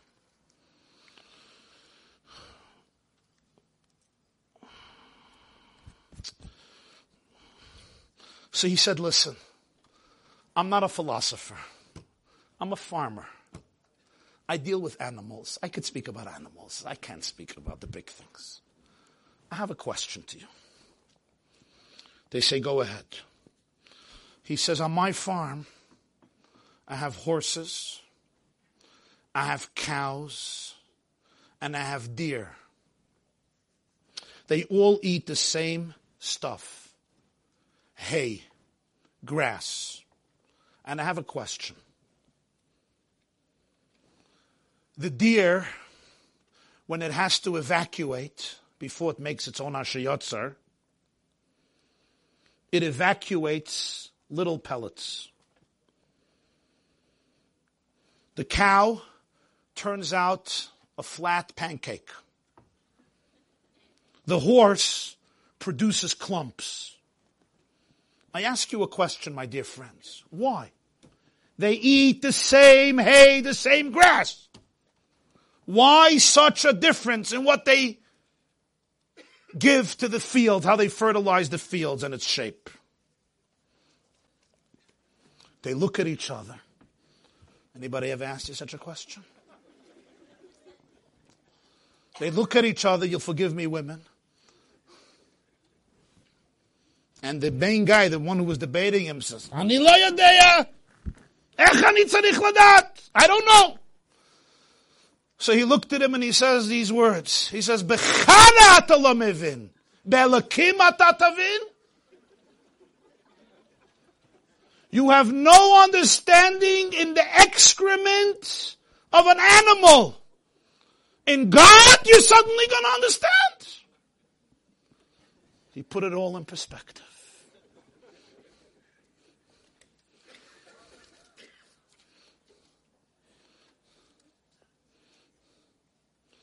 And in many ways, exactly what happens in a good marriage happens in the relationship with God. You don't tell your wife who she is. You don't tell God who he is. But you share your emotions, whatever they feel like. And that doesn't weaken a relationship.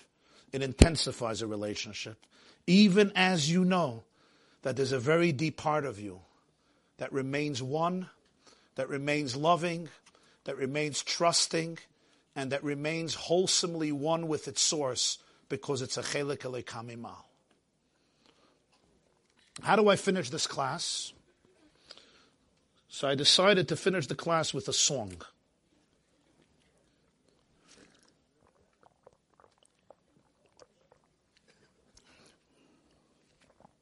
Who is it by? It's a song that was composed by Reb Levi Yitzchak of Berditchev. Levi Yitzchak of Berditchev was a lover of the Jewish people and a lover of God. We talk about yahrzeits. He passed away in Tishrei after Sukkot, I think Tovkuf Ayin, 1809. In Berditchev, which is a city in the Ukraine. He was a student of the Maggid, who was the successor of the Baal Shem Tov. Rebbe Levi Yitzchak of Berditchev composed a song. The name of the song was Adudale. You know what Adudale is? How do you translate? Like a love song, a, lo- a song of doidi, anila doidi, a song of affection, a song of romance. Adudale. Also, the theme of the song is the word do, you. The song is in Yiddish. But for those who don't understand Yiddish, I'm going to try to translate the song. I want you to listen to the song. Because here you have the, what I think is the ultimate expression of the divine soul, of the neshama, of the Jewish experiences, a Jewish experience in its ultimate oneness and intimacy with Hashem in all of life. This is how the song goes. Forgive me. I'm not going to quit my day job. I'm not a cantor or a singer, but I'm just going to share the song with you. Riboy Riboino shalom, Riboino shalom, Riboino shalom. Ich will adu daledir spielen. Riboino shalom, ich will adu dalet zu dir singen. O noem akori boy no shaloilom. Vi o no loyem akori boy no shaloilom. Avu velich dir gefinnen riboy no shaloilom. Un avu velich dir nicht gefinnen riboy no shaloilom. I'm going to add, where can you be found, master of the universe? Where can you not be found, master of the universe? As maila do, mata do, mizrach do, mayrav do, tzafen do, darim do, do, do, do, do, do, do, do, do, do, do, do, do, do, do, do, do, do, do, do, do, do, do, do, do. When up is you and down is also you. East is you and west is you. North is you and south is you. You, you, you, you, you, you, you, you. Do, do, do, do, do, do, do, do, do, do, do, do. Asegut is doch du. Chalila nicht wieder du. Und as du ist doch gut. Du, du, du, du, du, du. Do do do do do do do do do do do do do. If it's good, it's you. And if it's not, oh so you. And if it's you, it's good. You, you, you, you, you, you.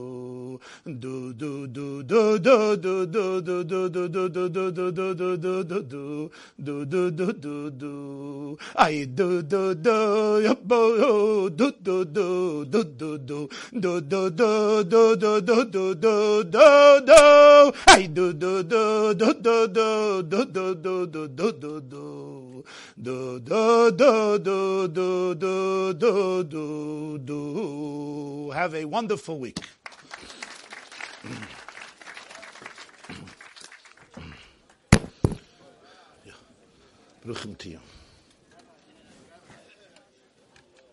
Kaddish. Reb Mendel Zilberberg would say Kaddish, especially after his mother, who was an Auschwitz survivor.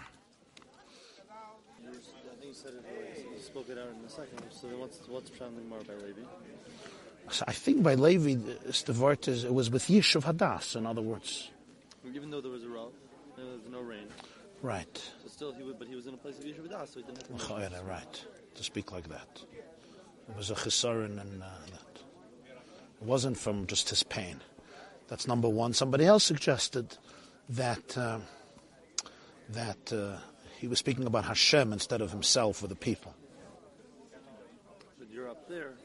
by- They ain't not the by- Merach. But, but by, uh, But you see, the same person said that Moshe did it, and Chana did it, and Eliyahu Navi did it, and Hashem was moided to them.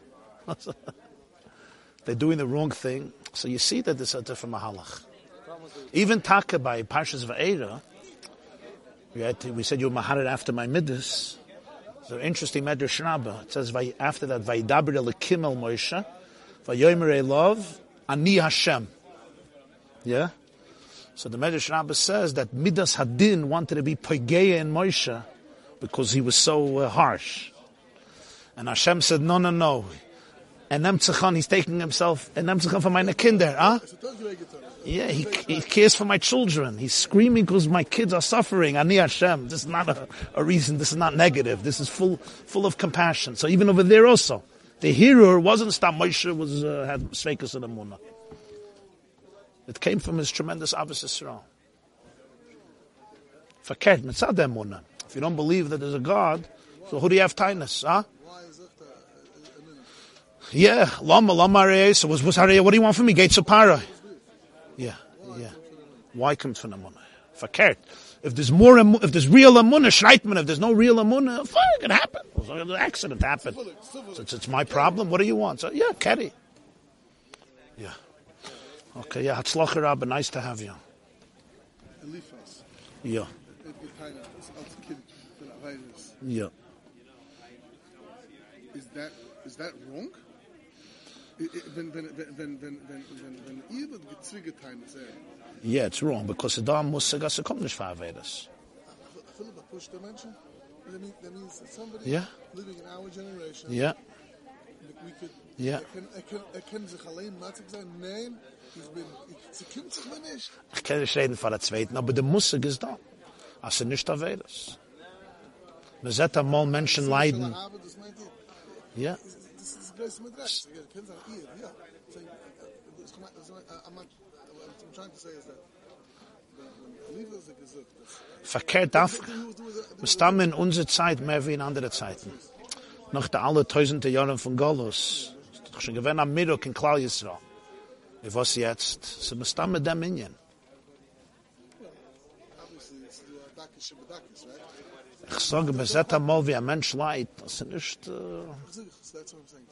Safilu, Safilu. There's a guy in there that so viel Agnes Nation, ganz Leben, and they blame themselves because ich, ich stimme mit einer Film mit dabei. And it's wrong. They don't have to. Ich darf etwas Missaken sein, darf ich sein. Aber zu leben in in einer Matze, was alt meine sind, ist nicht so. Und verkehrt, aber tut schon, wie es ist geendigt. Es ist schon, wie es immer so Sache. Der Indien, was man lebt, das alt mein Schuld, ist nicht die richtige Sache. So kommt von der Jezahara. Man sagt, dass es zerbrecht Menschen, es zerhagert Menschen.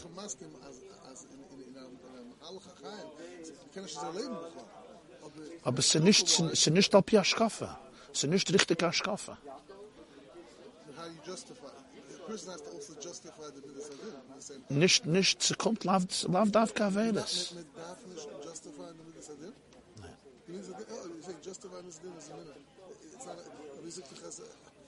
Er weiß, dass der Eberste weiß, was er tut, so da etwas an ihnen in dem.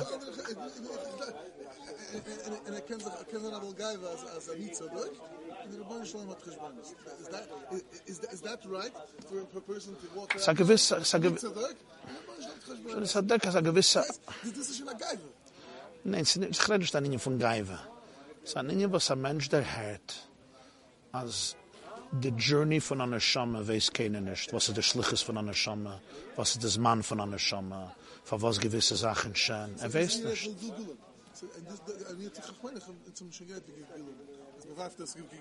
Nein, ich sage nicht der Hezber von Gilgulam. Ich sage nicht kein Hezber. So lauf darf, dass er weiß der Hezber. Lauf darf ke Chatoyim, lauf darf ke Gilgulam. Ich Yeah. Der Eberste eh, ist Lameile mit der Seichel. Und der Seichel von Abbas der Dam vergreift nicht. Was ist der Tachlis von Leben? Er weiß nicht, was ein Mensch ist geboren geworden. Er weiß nicht, was er gestorben ist. Er fragt auf dem, was er starb, aber er fragt nicht auf dem, was er geboren. Das ist all bescheidlich.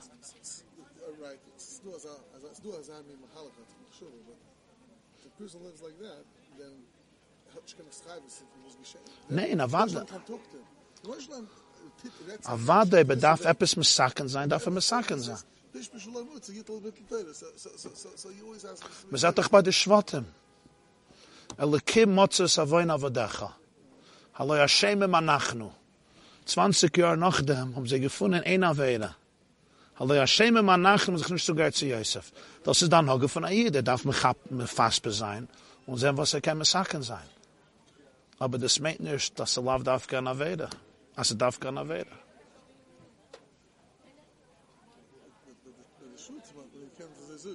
shoot shift the cut. Aber Novi sagt, er Novi sagt. Ja, Ja. Sie können nicht sagen, welche Aveda. Sie können nicht sagen. Aber es da mal Menschen, was das ganze Leben leben sie mit der Guilt. Als sie sind schuldig, was sie geschehen zum Kind. Geschehen zu der Tochter, was sie geschehen zu der Mom, was sie geschehen zu sich, was sie geschehen zu der Mom, mit der Tata. Sie beschuldigen sich. Sie sind nach terrible Morischere zu leben. Sie kennen nicht dem Dienen dem Ebersten, nicht bis Simcha. Sie wollen werden nennt, sie werden eine Sache weiter. Sie kommt manchmal von der Jezahara. A viel, was sie da an Avede, tut man Schuwe. Ähnlich am Jid tut wir schauen wir auf allein. Er darf nicht sitzen und sagen, als ich bin nach heute beätzem, und man wird mir kein Mensch möglich sein, ich bin beätzem, chas verschallen. Ist a filu, a filu, am red wegen an Aveda.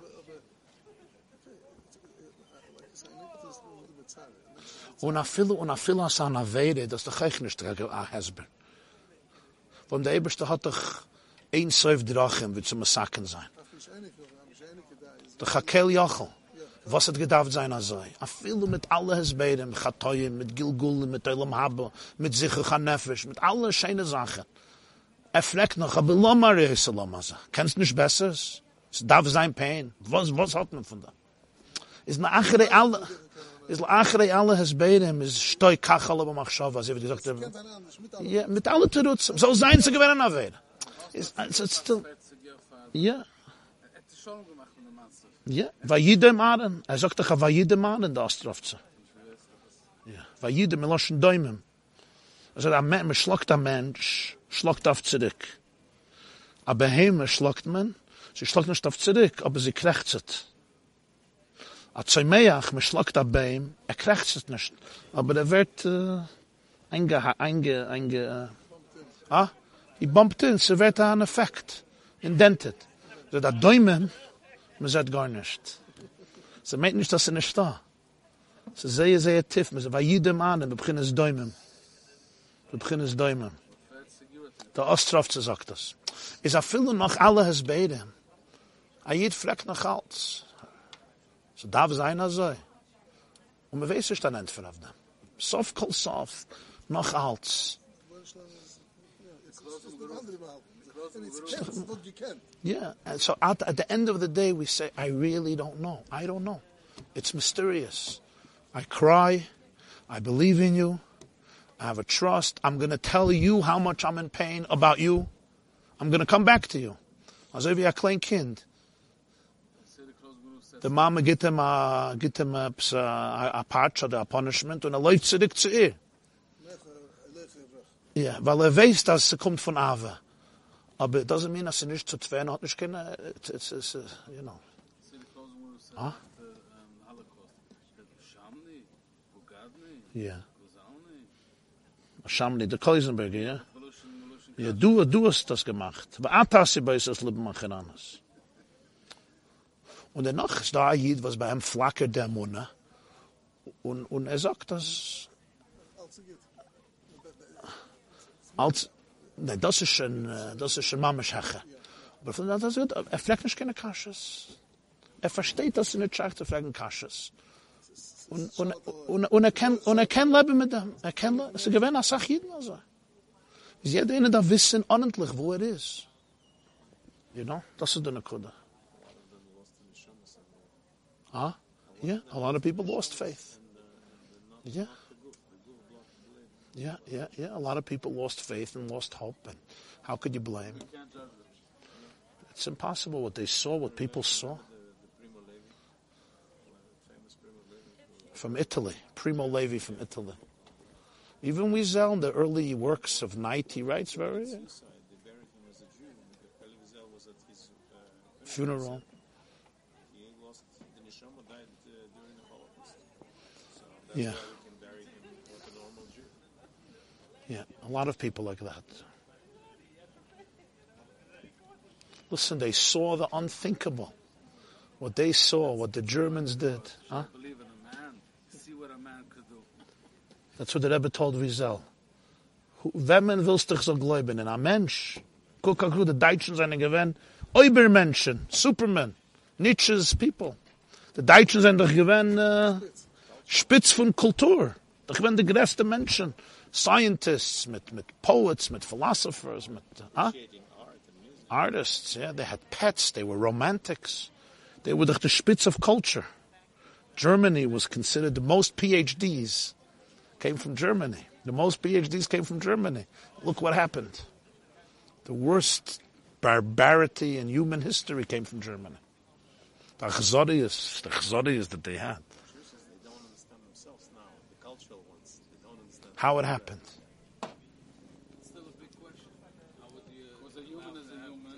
Propaganda it propaganda? I'm not, I'm not so, I'm not bothered by that question. I know how it happened.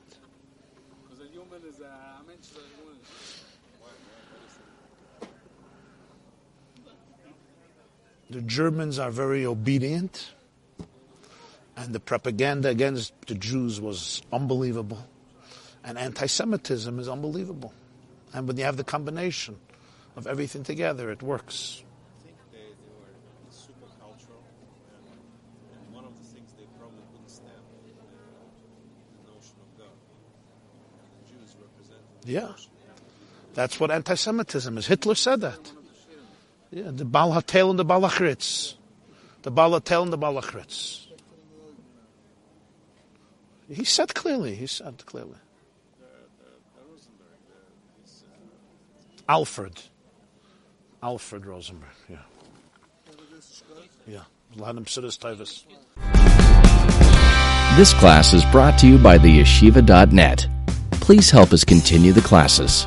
Make even a small contribution at www.theyeshiva.net slash donate.